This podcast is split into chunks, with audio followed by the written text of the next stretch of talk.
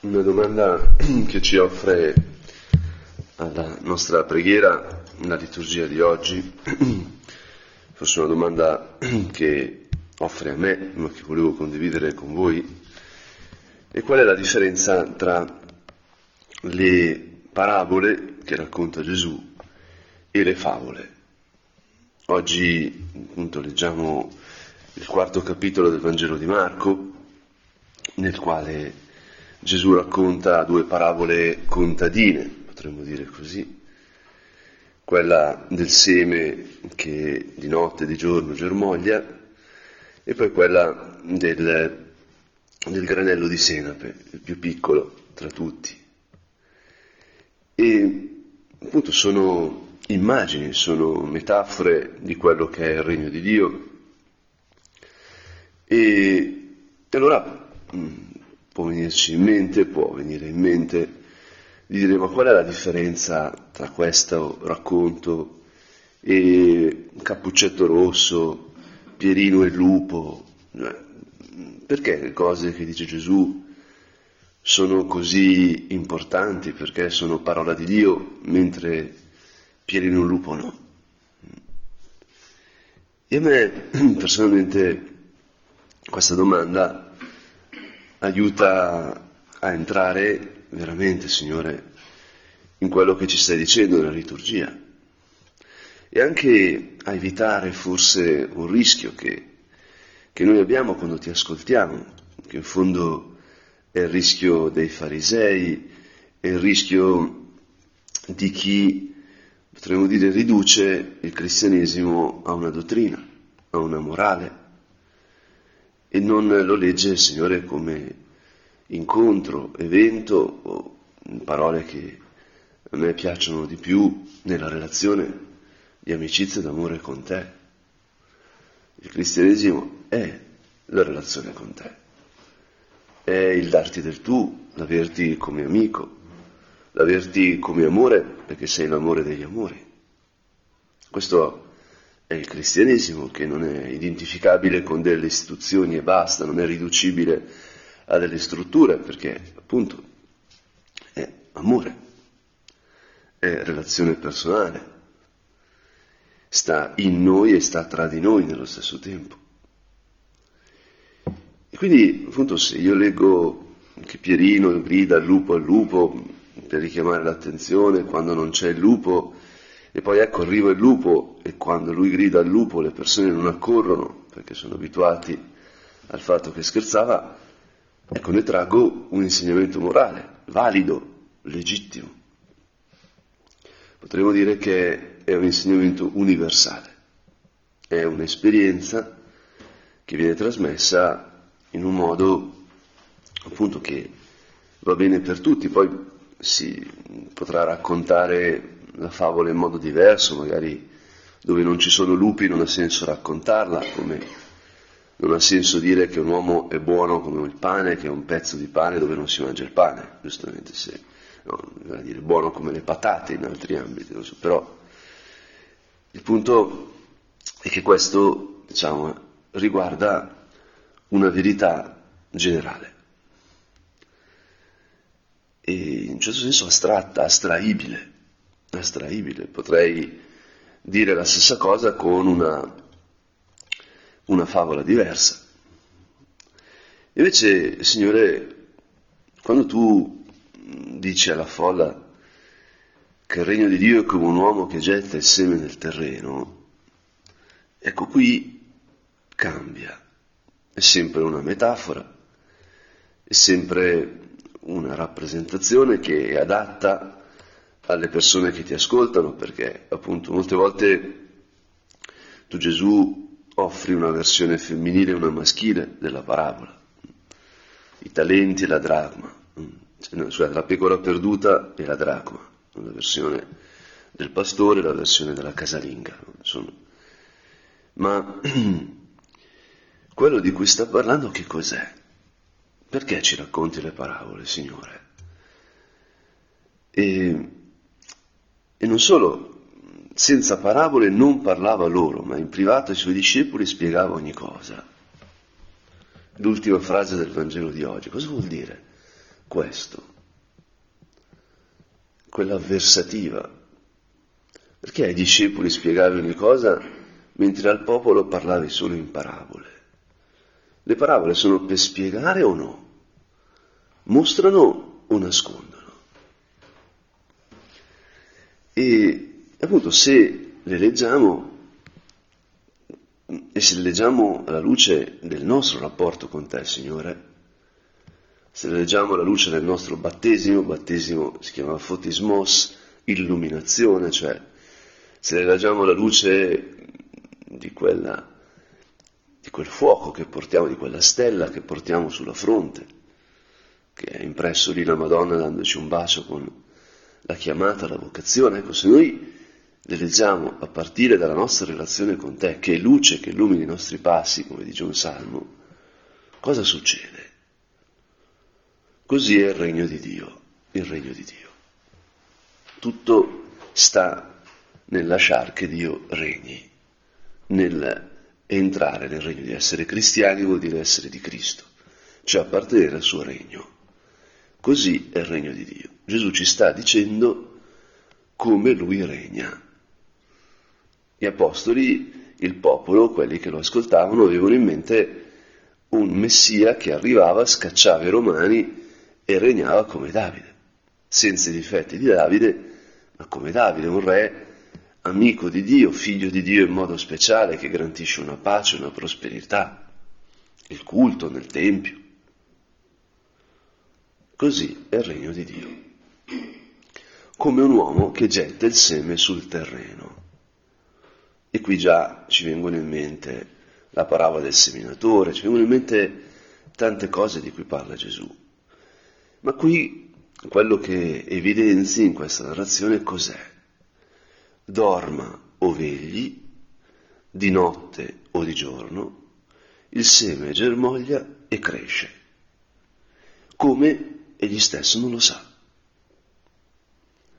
Ecco, se il regno di Dio è vita, è un processo vitale, dove la forza di questa vita è tua. Il regno di Dio è opera di Dio. Ed è una vita che cresce sempre, che il contadino dormi, dorma o vegli, che sia notte o che sia giorno. Ecco, io credo questo, io mi identifico con questo. Io mi rendo conto che la tua parola, Signore, è stata seminata in me, che tu, Signore, ti sei fatto grano per me. Io ti ricevo nell'Eucaristia e, e quel battesimo mi ha identificato a te, e notte o giorno, quella vita cresce in me, è me è più me di me, perché appunto, Signore, è essere generati da te. La mia vera identità sta in questa vita che cresce dentro di me, che è più vita della vita naturale che ho ricevuto, perché è vita del Padre. E quel come egli stesso non sa è profondamente commovente, perché si vede che appunto l'effetto è sproporzionato rispetto ai mezzi. Ed è commovente che Gesù usi l'esempio di un seme, un seme qualsiasi, cioè un processo vitale elementare, di quelli sui quali si reggeva la cultura rurale nella quale si muoveva. Ecco, ogni contadino non sa come quella vita è cresciuta nella terra. E qui ricorda appunto la madre dei sette fratelli Maccabei, uccisi uno dopo l'altro, perché non volevano appunto rinunciare alla legge, la legge dei padri. E come la madre incita l'ultimo dicendo guarda, tu sei stato formato nel mio grembo, dal nulla, dal nulla. Io ti ho sentito crescere e quella vita è una vita che è vita naturale, eh? una vita che è dono, che è Dio che ha portato avanti. Allora ecco che sembra straordinario vedere come la vita naturale e la vita soprannaturale sono, sono profondamente, intimamente connesse, non sono la stessa cosa, Signore. I semi danno una vita che poi appassisce ed è vero che c'è un ciclo. I fiori, i petali dei fiori caduti diventano concime, quindi nutrimento per la vita che segue. Basta guardare le rose, un vaso di rose come che ciclo vitale ha, esperimento interessantissimo anche per la vita interiore. Dicevano che le rose sono fiori resistenti, per questo le abbiamo anche d'inverno. Lo dimostrano quelle spine che, che ne dica la rosa del piccolo principe, sono fiori resistenti. Ma ecco che la vita soprannaturale, la vita che tu ci dai, Signore, è analoga a questa, segue una dinamica simile a questa, ma è vita eterna, vita infinita, vita più forte della morte. E continua Gesù dicendo il terreno produce spontaneamente, prima lo stelo, poi la spiga, poi il chicco pieno nella spiga. E quando il frutto è maturo, subito egli manda la falce perché è arrivata la mietitura. Ecco, la falce la manda l'uomo e la terra produce spontaneamente lo stelo, la spiga e il chicco nella spiga. Signore, ecco, questa è la descrizione della mia vita, della mia vita. Questa è la descrizione della vita di ogni uomo, che ha età a fasi diverse. Noi non possiamo pensare di vivere sempre come fiori. Viviamo in una società che ci vorrebbe convincere di questo, una società che schiava, potremmo dire, dell'estetica, anzi, per meglio dire, schiava degli idoli, dei quali eh, che si sono impossessati dell'estetica.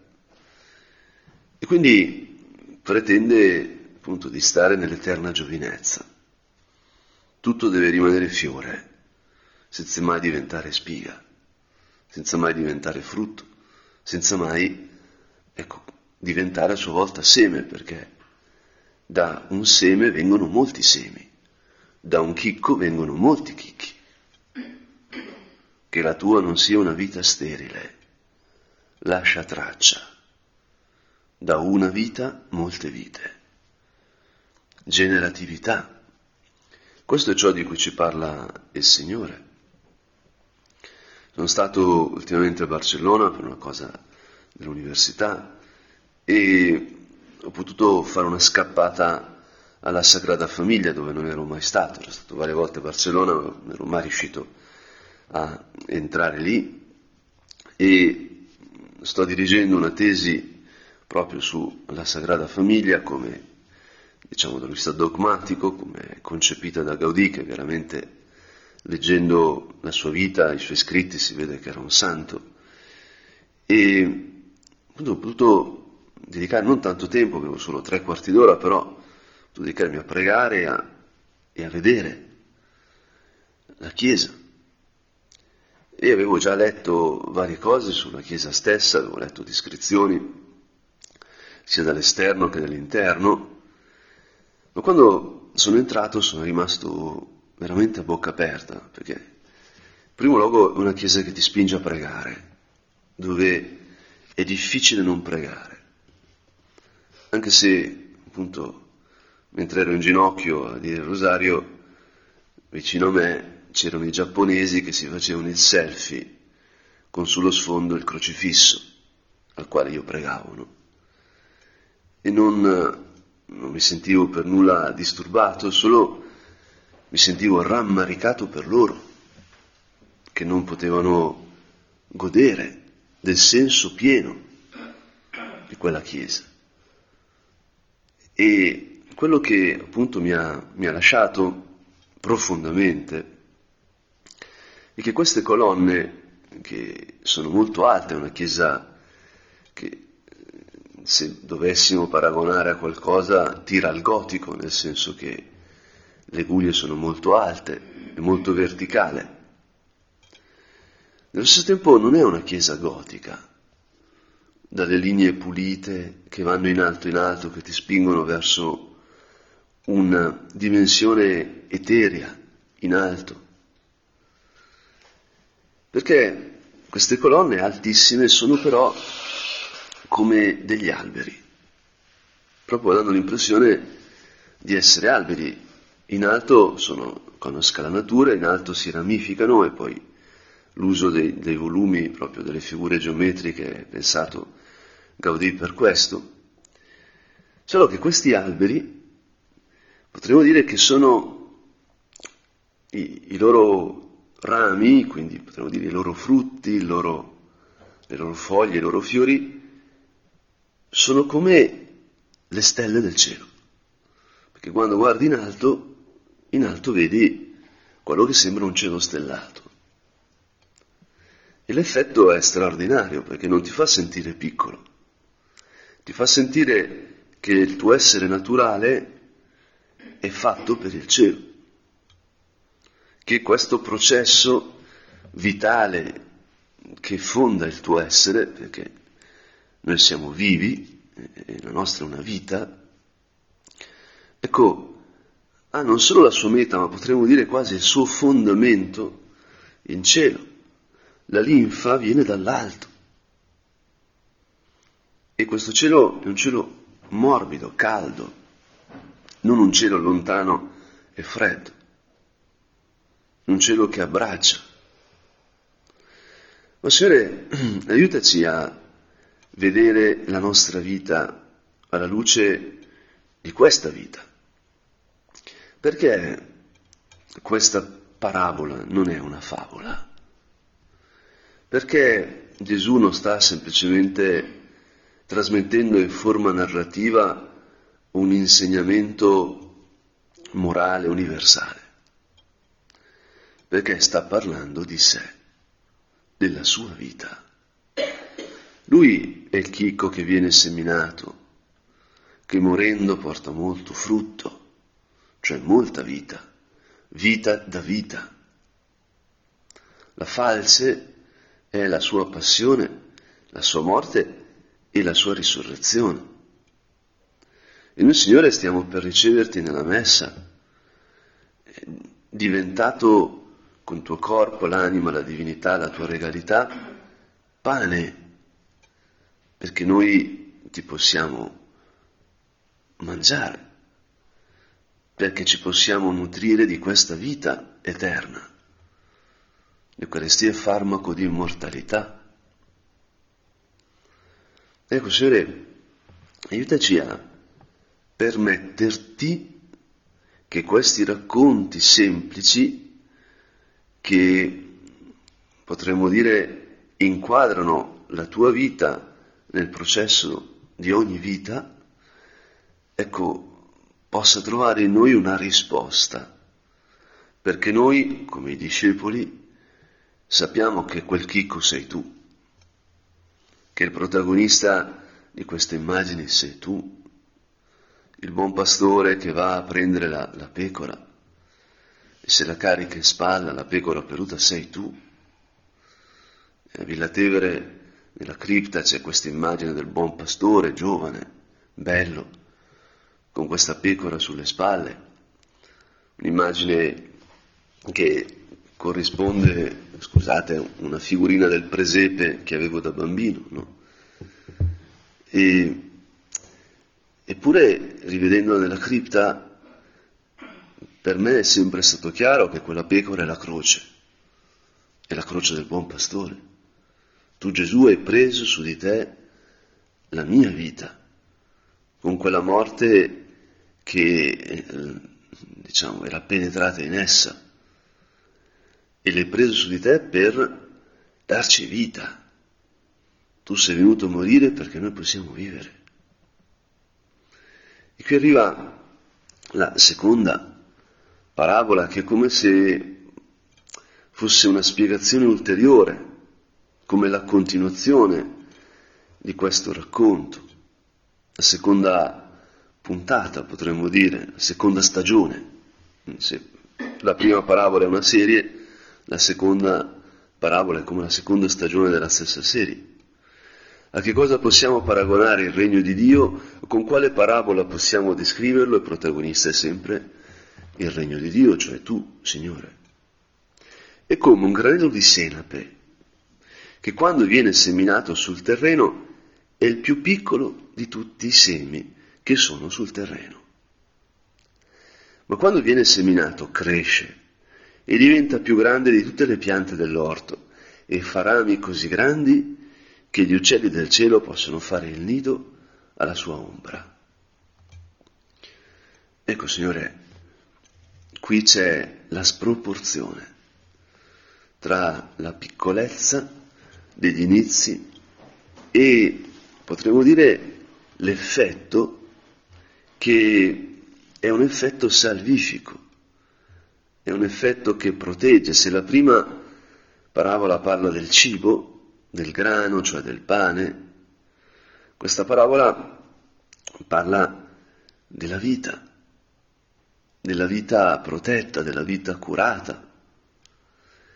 E appunto qui gli esegeti si sbizzarriscono perché dicono ma no, ma il granello di sanepe non è il seme più piccolo, quindi già Gesù sbaglia con la botanica, qui c'è già un problema, no? E poi appunto la pianta della senape non è una quercia, una cosa sontuosa, dove appunto gli uccelli del cielo si possono nascondere, i, i pappagalli possono fare i loro nidi, no? i condomini pappagalleschi che caratterizzano Roma, no? eccetera, eccetera. Non si possono lì radunare stormi di stornini col pericolo, diciamo, di cui sono latori, no? per le macchine parcheggiate sotto, ma Diciamo, qui si parla di piante dell'orto, un'insalata molto grande, diciamo così, una pianta grande, una pianta da orto. E tu sei, Gesù sei entrato a Gerusalemme cavalcando un mite asinello, puledro d'asina. Il grande re, quando è entrato nella sua città e stabilire il suo regno per prendere il suo trono, ecco che è entrato non su un cavallo bianco, non con gli eserciti, ma con i bambini che gridavano Osanna, con i poveracci che stendevano il mantello. Il Signore, ancora una volta, qui tu ci mostri come questa vita, più forte della morte, non eh, esercita il suo potere di protezione, il suo potere di vivificazione in modo straordinario, in modo appariscente. Tu, Signore, finirai in un sepolcro. Da lì sei risuscitato, ma non è che poi sei apparso a tutti dal cielo come Superman. Non fai il supereroe. Ecco, ancora una volta i supereroi, gli eroi dei fumetti, oppure i cowboy dei film di Hollywood, diciamo, sono eroi morali, sono favole, narrano, diciamo, incarnano quel desiderio di protezione che tutti abbiamo e in qualche modo rappresentandolo ci consolano, ma non sono veri, colgono un universale, un universale antropologico. Invece qui, Signore, tu stai descrivendo la tua vita, il protagonista delle parabole sei tu, le parabole sono vere tu stai dicendo chi sei, raccontando della parabola dei talenti, raccontando della pecora perduta, eccetera, eccetera. Ma Signore, noi possiamo leggerti in un altro modo e anche capire perché questa, per esempio queste parabole sono accostate alla lettera agli ebrei che stiamo leggendo, al capitolo 10 in concreto, dove siamo arrivati oggi.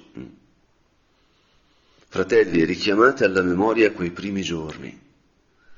Dopo aver ricevuto la luce di Cristo, avete dovuto sopportare una lotta grande e penosa, ora esposti pubblicamente a insulti e persecuzioni, ora facendovi solidali con coloro che venivano trattati in questo modo. Ecco, arriva Gesù, risorge, ascende in cielo, gli apostoli ricevono il battesimo e ci sono persecuzioni. Lo avevi detto, beati voi, beati i miti, eccetera, eccetera, beati gli assetati di giustizia, beati voi, perché sarete perseguitati per la mia parola, per il mio regno. Però voi dovete ricordarvi, fare memoria. La parabola serve per ricordare così come gli ebrei dovevano ricordare il Mar Rosso. Ricordati Israele, Shema Israele, il Signore tuo Dio è l'unico Dio. Le parabole sono come uno Shema de poche, potremmo dire, uno, una grande liturgia pasquale di memoria, però tradotto in vita quotidiana, in esperienza del più piccolo. Ecco, voi avete preso parte alle sofferenze dei carcerati e avete accettato con gioia di essere derubati delle vostre sostanze, sapendo di possedere beni migliori e duraturi. Ricordatevelo. Non abbandonate dunque la vostra franchezza, alla quale è riservata una grande ricompensa. Avete solo bisogno di perseveranza, perché, fatta la volontà di Dio, otteniate ciò che vi è stato promesso. Il seme cresce, di giorno o di notte, e il seminatore lui stesso non sa. Ecco, sotto la neve eh, cresce al di dentro il seme. Nostro Padre ce l'ha lasciato questo, è l'esperienza della santità che cresce dentro di noi perché è opera di Dio. E perfino i nostri difetti, i nostri limiti, i nostri peccati, le nostre cadute, ecco Dio le, le usa se noi rimaniamo fedeli. Ancora un poco, infatti, un poco appena, e colui che deve venire verrà e non tarderà. Il problema delle prime generazioni di cristiani era che Gesù aveva detto che sarebbe tornato e non tornava. E allora, ecco che certo senso ci vuole la teologia, cosa vuol dire che Gesù torna? Cos'è il regno? il non tornare di Gesù immediatamente sposta l'attenzione da un regno esteriore, da un regno politico, a un regno spirituale. Signore, questa è la nostra tentazione. Questa è la nostra... Siamo esposti costantemente all'idolatria di un regno esterno, di un regno, potremmo dire, a nostra misura e non un regno di Dio. Il mio giusto per fede vivrà. Il mio giusto per fede vivrà. Ma se cede non porrò in lui il mio nome. Noi però non siamo di, di quelli che cedono per la propria rovina, ma uomini di fede per la salvezza della nostra anima. Le parabole parlano di fede, parlano di te e della tua vita, Signore. Ora chiediamo a Maria alla fine di questa nostra orazione di aiutarsi a distinguere le favole dalle parabole.